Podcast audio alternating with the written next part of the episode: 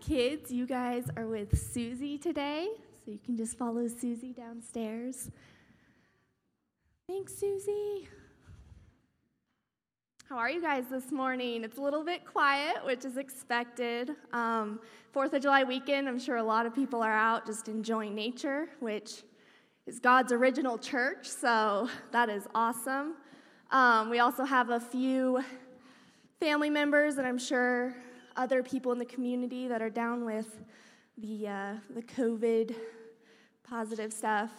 So if you guys could just keep Steph and Seth and Joe and River in your guys' prayers, those are the ones that we I know of right now that are down, um, not feeling too good. So, um, anyways, good morning. I am Abby, one of the leaders here at Creekside, and I am excited to sh- share with you guys this morning. Hopefully, I'll keep it semi brief. That's always the goal, but you never know.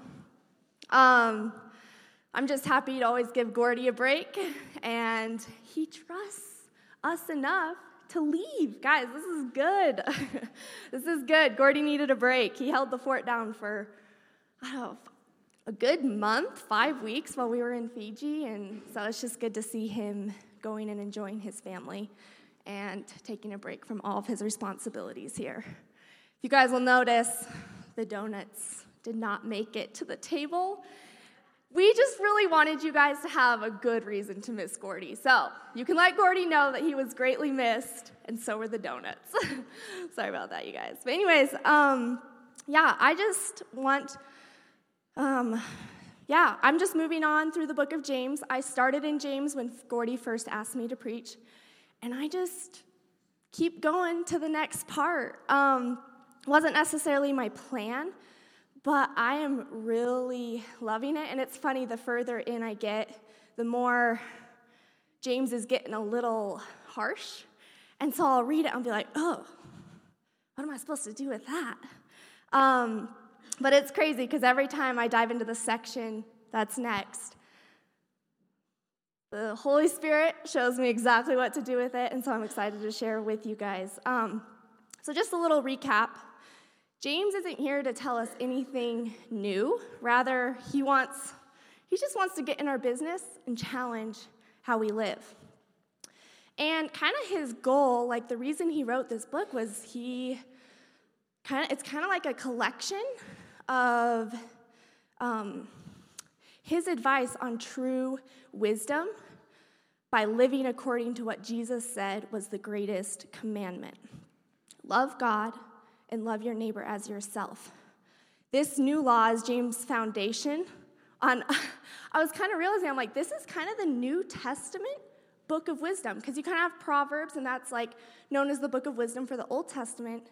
And I think James, his influence from Jesus and his influence, because he studied the book of Proverbs, I think that he's heavily influenced by these two um, you know, this life of wisdom and this book of wisdom. So this is kind of like the new book of wisdom. And the more I study this book and the further I get into it, I realize the command, or what James calls um, the new law of freedom, is James's compass for dealing with the things in the church that are kind of missing the point.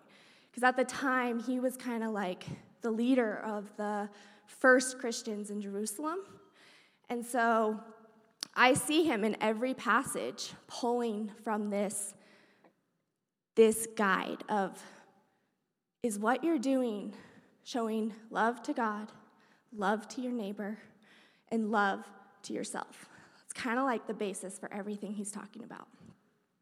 Um, I picked up this book that, so Jackson and I were like cleaning out our bookshelf, and I was, I found this book and I was like, wow, this is really cool title. It's like the rebirthing of God. And um, I was reading through it, and he tells this story where they're climbing this treacherous mountain.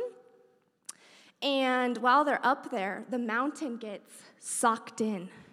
So they can't see, like, hardly at all in front of them. It's just like covered in mist. And I mean, people die on this, doing this mountain hike, like every year.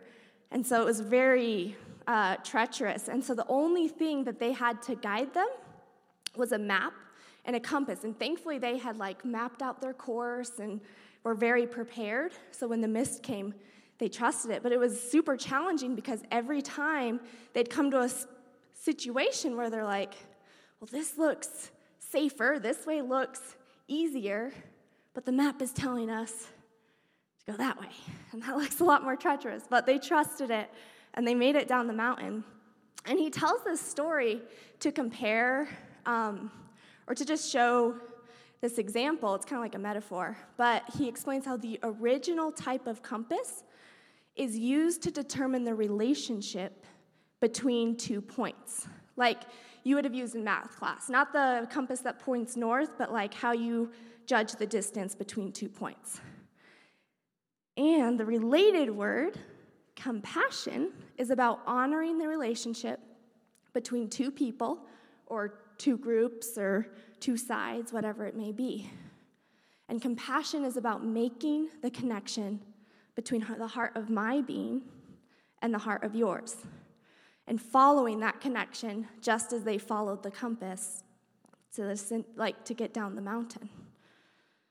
And I was thinking about this, and I'm like, compassion. That's that's the root. That is the root of what Jesus is talking about when someone asked him, okay, there's all these commands, all these do's and don'ts, there's all these books with all these rituals and do this and then that, and if you did this, then you need to do this and sacrifice it like that. And of all these, and you know, we have Moses' 10 commands. Of all these commands, Jesus, which one of these is the most important?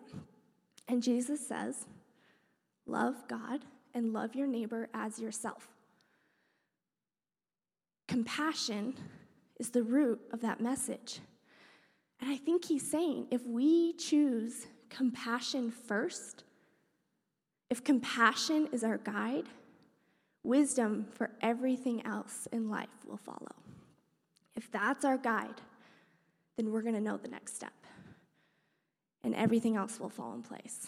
And that's actually, so that's my title for today. Jack, you can throw it up. Compassion is our compass. which is so funny. So I did all the study for this, and I'm thinking about what this actually means. And I'm like, huh, that is just another way to say, trust me and let love happen, which has been Gordy's last two sermons. So whether Gordy like infused that in me and it came out, or we're just, the Holy Spirit's tracking us on the same thing, I have no idea, but it was kind of fun. So, anyways, let's go ahead and dive in. Um, I love the last two times I've preached on James, I, I love the situation it's put me in. last time I had to preach on a verse that was used to prove me wrong when I was younger and challenge my own belief systems, and I got to come up and teach on that. Well, this time, he opens with a great line. If you want to throw it up there, babe. Uh, yeah, there we go. Not many of you should become teachers my fellow believers, because you know that we who teach will be judged more strictly. So, this is my resignation, speech. I'm just kidding. I was like, okay, so I have to start by teaching with this. I shouldn't be up here. No, I'm just kidding.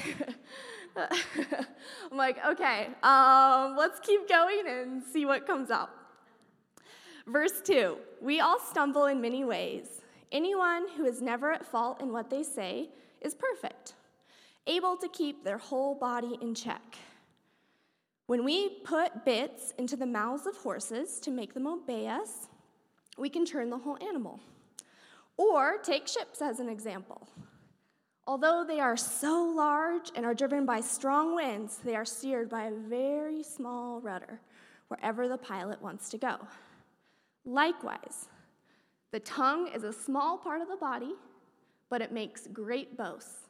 Consider what a great forest is set on fire by a small spark. The tongue also is a fire, a world of evil among the parts of the body. It corrupts the whole body, sets the whole course of one's life on fire, and is itself set on fire by hell. So, James is using a lot of different analogies and examples, basically just to say the tongue is powerful and it can be extremely dangerous. Jackson and I were actually um, just finished a show that kind of like shows you this extreme version of religion. And the main characters in it are these very religious men who use God's name and all this fluffed up spiritual talk. The Lord told me this, the Holy Spirit impressed upon me that blank. And the whole series is how they justify the most un- unimaginable things by just using God's name and saying things that they think sound good. And there's nothing else basing it off of. And it takes their family that was really close together, and I mean, by the end of this show, oh my gosh, it was just like a disaster. Like everyone is just a mess. And it all started with them just, you know, preaching their truth and, you know, telling people what, you know, they're just using their tongue to just say all these things. So I thought James was being really extreme. And then we watched that show, and I was like, you know, I just kind of witnessed that. And this is all based on true story, too. So, anyways, we'll go on to verse 7. All kinds of animals, birds, reptiles, and sea creatures are being tamed and have been tamed by mankind. But no human being can tame the tongue. It is a restless evil full of deadly poison. So I was thinking about these verses and um, I was like, what? What in my like? What is a good example of the tongue? And I was thinking about. So I we built a garden um, this spring, and I always have Kaya come out and help me water the the like plants, and she loves it. And we our garden is pretty far away from the house, so we have to have a pretty long hose, connect it to the house, and we'll just leave it on, and we have a nozzle um, at the end of it so that I can like control the water flow. And you know, if I have like deep roots, I can turn the jet up and get the the jet stream down to the roots. Or if it's like delicate plants, I can like soften it. So it's really nice. And one time I took Kaya out, and all of a sudden, I don't even remember how it started, but we started playing this game. She'd come up to me, and I'd have the hose, and I'd like she'd start laughing, so I'd like show the hose at her, and she'd start running, and I would just chase. like, as she ran, there's like a shadow of water following her. And then she would turn, get out of reach, and turn around, run back to me, and we'd do it all over again. And I was, at first, you know, I was having like fun and stuff, but I was like, maybe she actually wants to get wet because she keeps coming so close. And I may have gotten a little carried away, a little into the game, and I'm like, like you can ask Jackson. I, when it comes to games, I do not go easy. It doesn't matter who I'm playing, I'm trying to win. So, anyways, I like turn up the nozzle a little bit, and I just, oh, I nailed her. and immediately ruined, I mean, the game was over. She was going from laughing to crying, and I was like, dang, this nozzle is kind of similar. Like, it can, it's a tool, and it's a powerful tool, but it can get us into a lot of trouble, and it can take a lot of people down with us, too. Because I went from just having this game to all of a sudden, you know, making her cry. And so I was, I just thought of that story. Um, and so without a guide, without a inner compass, for this tool that we all have, it can be really harmful. Um, go ahead to go to verse 9. This, this verse, I believe, is like the heart. This is the heart of just this section. With the tongue, we praise our Lord Father, and with it, we curse human beings who have been made in God's likeness. So if we say we love God, but disregard his creation and his image bearers, which, by the way, all of us, all humans are image bearers, um, all humans, um, we're disregarding God. So, what, what good is it to say, I love Jesus, and yet treat our enemy with hate and contempt. This is where I see James being oriented by what he calls the law of freedom. Uh, verse 10 Out of the same mouth and out of the same mouth come praise and cursing. My brothers and sisters, this should not be.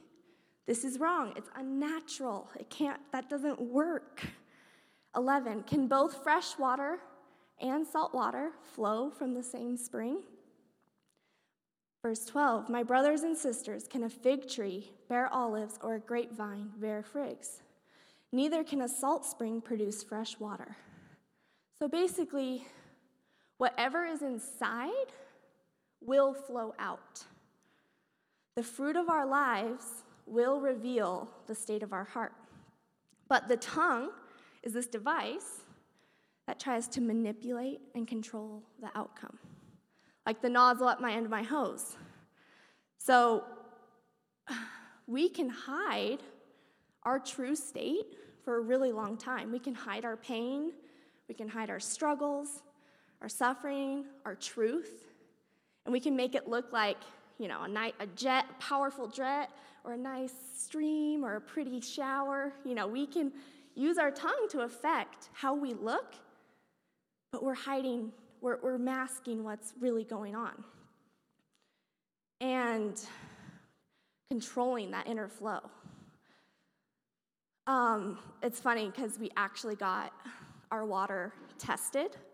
Um, and I, I was already very suspicious of what the result would be. Not suspicious, I was pretty certain because when I look at the state of our tea kettle, our shower head, our toilets, our clean dishes, all the signs point to extremely hard water. And so when it came to get tested, because we're like, we, th- we really think we need water softener to our landlord or landlady.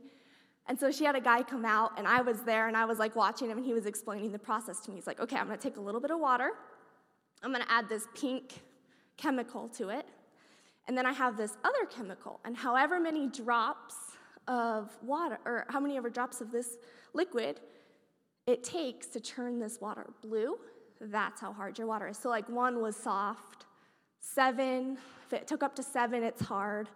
And then anything after 10 was like extremely hard. So I'm sitting there and I'm watching him one, two, three, four, five, six, seven, eight, nine, 10, 11. It took 11 drops.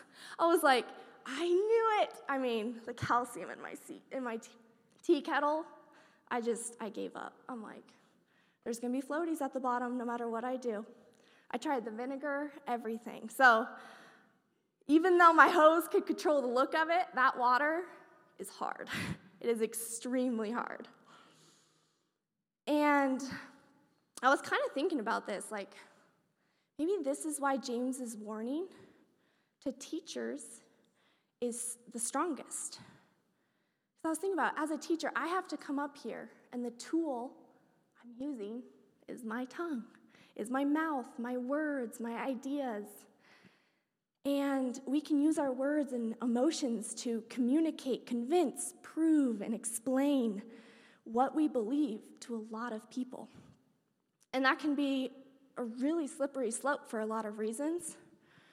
Um, because, you know, I can make God's truth look really pretty. I can doctor things up to come out in a certain way. But I, but if the, the deep down, if deep down my motive is self serving and I'm trying to get my agenda across, or I'm trying to change you to come over to my side, or just change you, whatever that means, or you know, change you to God's side, whatever it is, I have an agenda that does not have your best interest in mind.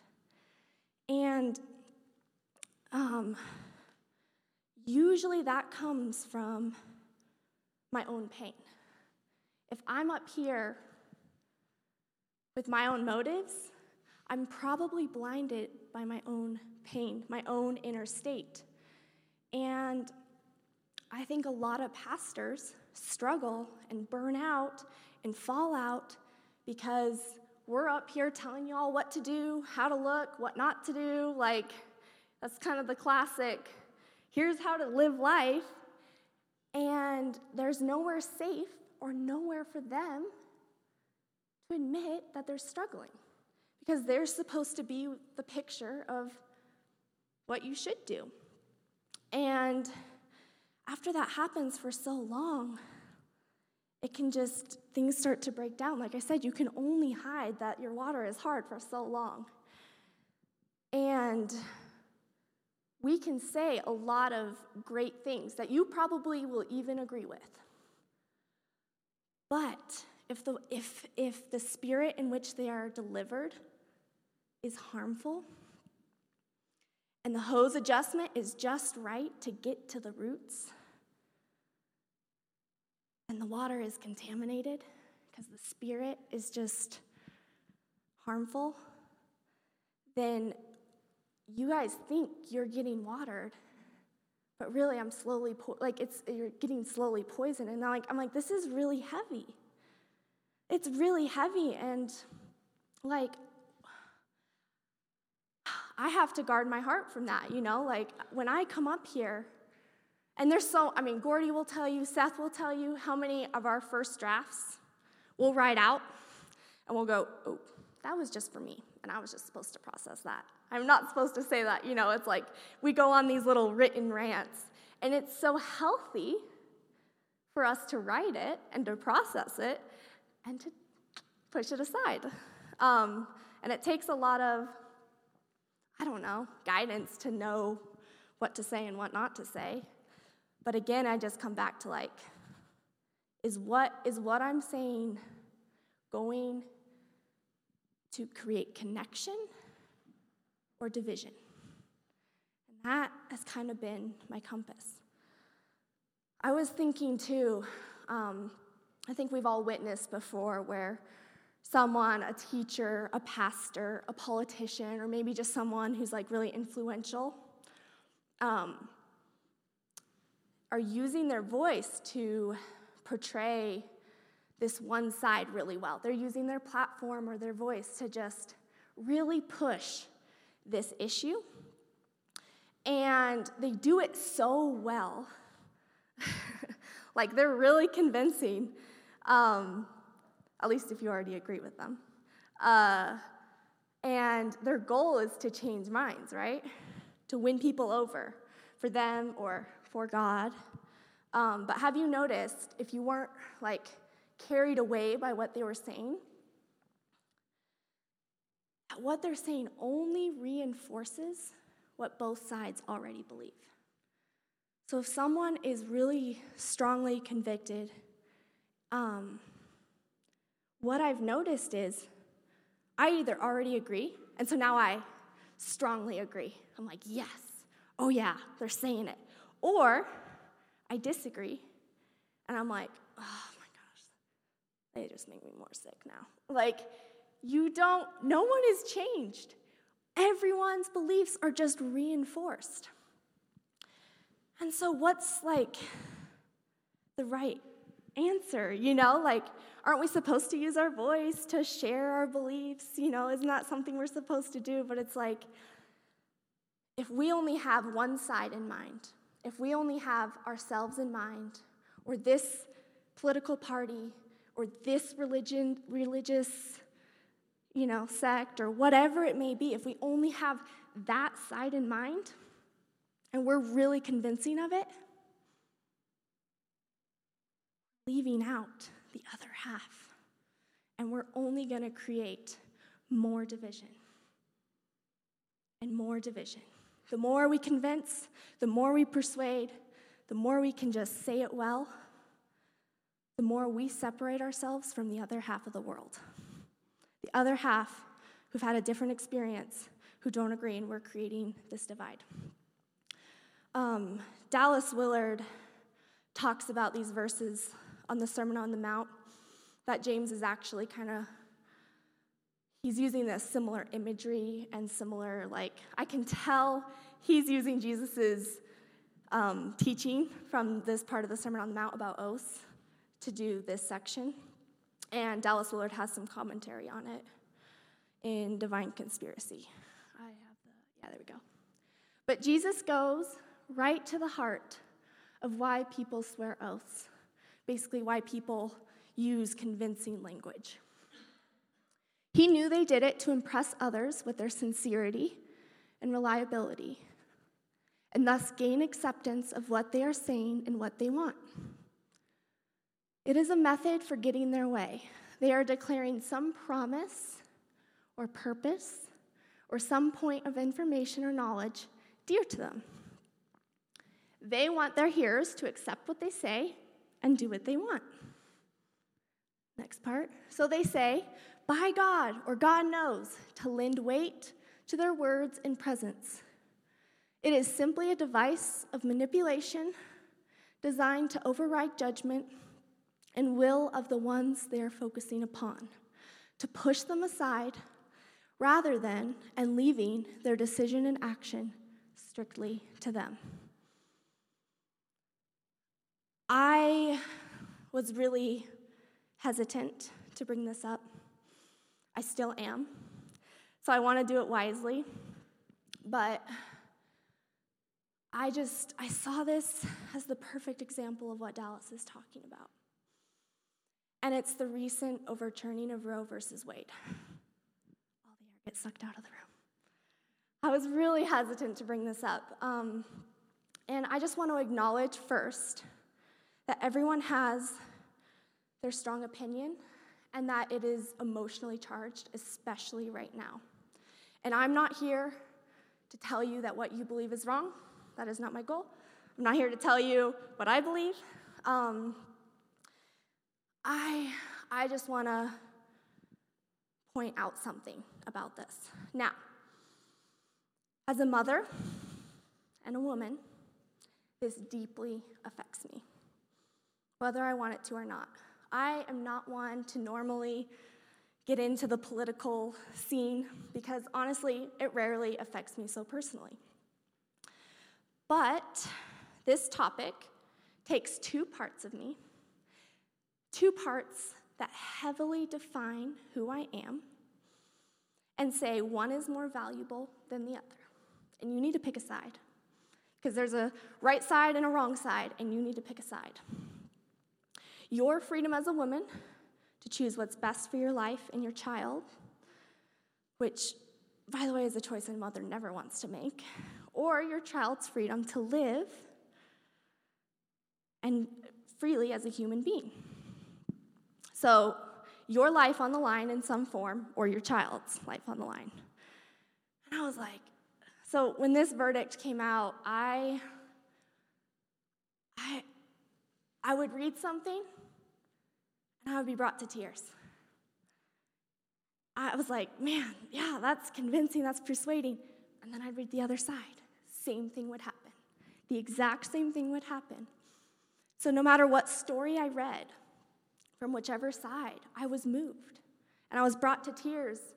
And I was infuriated. And I was happy. And I was sad. And I was joyful. And I was hopeful. And I was like, this is every emotion on the planet. what do I do with this? And so I just like, I started writing about it. And it's funny, I wrote like so many paragraphs trying to process like my thoughts. And I started to realize we can talk about all the reasons to be pro choice or pro life, and yet we're completely missing the point. By reinforcing a side, we are only driving a wedge between each other and between the core of who we are. This debate is driving a wedge between who I am as a woman and who I am as a mother. And even, like, no matter your gender, male, female, whatever, it, as a human, it's driving a wedge between our two core beliefs the right to live and the right for that life to be free to live. Freedom and life. Like, isn't that what this holiday, this weekend is all about? And I keep thinking if anyone,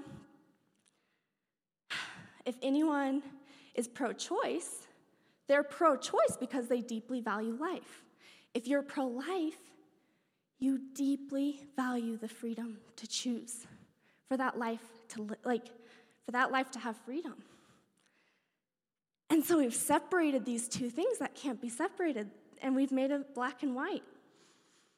And so what do we do? That's what I've been asking myself for the last 2 weeks. What do I do with this? What do I do with this thing that is saying that I need to separate who I am. These core things of who I am are supposed to be against each other. So I was like, okay.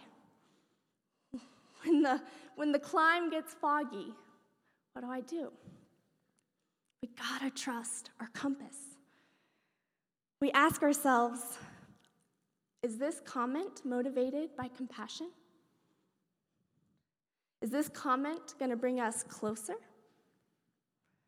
Is this comment to show this person that I value them and their opinion and the life they lived and their story? Or is this comment pushing my belief and my agenda on them because I believe what's best for them and what's the right thing to do? And so I want to help them by reinforcing what I believe is right. We do this with the best intentions. The best intentions. I am very guilty of this. but if we're pushing our own agenda and beliefs over the well being and free will of the other, we're doing exactly what Dallas described. You want to throw that little, I'll read that section again. So they say, by God or God knows, to lend weight to their words and presence. It is simply a device of manipulation designed to override judgment and will of the ones they are focusing upon to push them aside rather than leaving their decision and action strictly to them. Every circumstance is going to have a different right answer. And you won't know the answer till you're face to face with it, with that particular situation, listening to that person's story, connecting with the heart of that person. You won't know the answer until you have aligned your heart with theirs and you're listening. And you want what's best for them. Choose compassion, and wisdom will follow.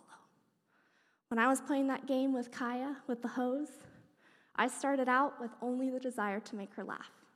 That was the game. I'd chase her, she'd laugh and giggle. But the second that game about came about just playing it correctly and doing it to win, I ruined it. Kaya didn't care about the game. She didn't care about getting wet. She wanted to have a connection with her mom. I ruined that by getting carried away, by getting carried into the game or the topic or the debate. I got carried away and I hurt our connection. Of course, I ran up to her, hugged her, and you know, it's not like we're, there's a rift between us now, but um, uh, Richard Rohr has a quote that I feel like just, I just, if you guys forget everything, just, I would just hope you would walk away with this. It's not about being correct. It's about being connected. Life is not about being correct. It's not about convincing or winning everyone over to your truth or God's truth. It's about your relationships, as Jackson was saying earlier. It's about the state of your being. I love what Jesus said was the greatest commandment because I see it as a map. And I would almost flip it around to say, Love yourself, not in an egotistical way. Love yourself. See yourself as God sees you. See yourself as someone worthy of dignity, of love, of compassion, and show yourself that compassion and let God show it to you. Because when you do that, you will have the capacity to see that in others. And when you see that in others and you show others and every single human made in God's image that compassion, you are loving God. Loving God is just the byproduct of loving your neighbor, your enemy, your brother, whoever it is, whatever they believe. That's at the heart of it. And so I would just encourage you guys instead of winning that debate, just be vulnerable, be honest. Say, I'm struggling. Say, I don't agree, but I want to hear your side. And say, I value our relationship over where I stand. That's what matters. You guys would close your heads in prayer, and Jack's going to come do the last song. Father, I thank you so much for just guiding me through this tough passage, for helping me to align my hearts more and more with those around me. God, I'm not perfect. I fail at this every day, but I want to be better. I want to challenge myself. Don't want my beliefs, my convictions, my perspective to get in the way with connecting with others. Because I found that it's in those connections that I find you, that I connect with you. And that's the greatest command. So, God, I pray that we see each other as ways of connecting to something bigger and greater. That when we create the connection instead of break it, that we are bringing heaven to earth, that we are bringing your spirit into our lives. And God, I just, I thank you so much for giving us this message that we can live by, that we don't have to have all the answers. We can rest in the mystery of who you are and your love. Amen.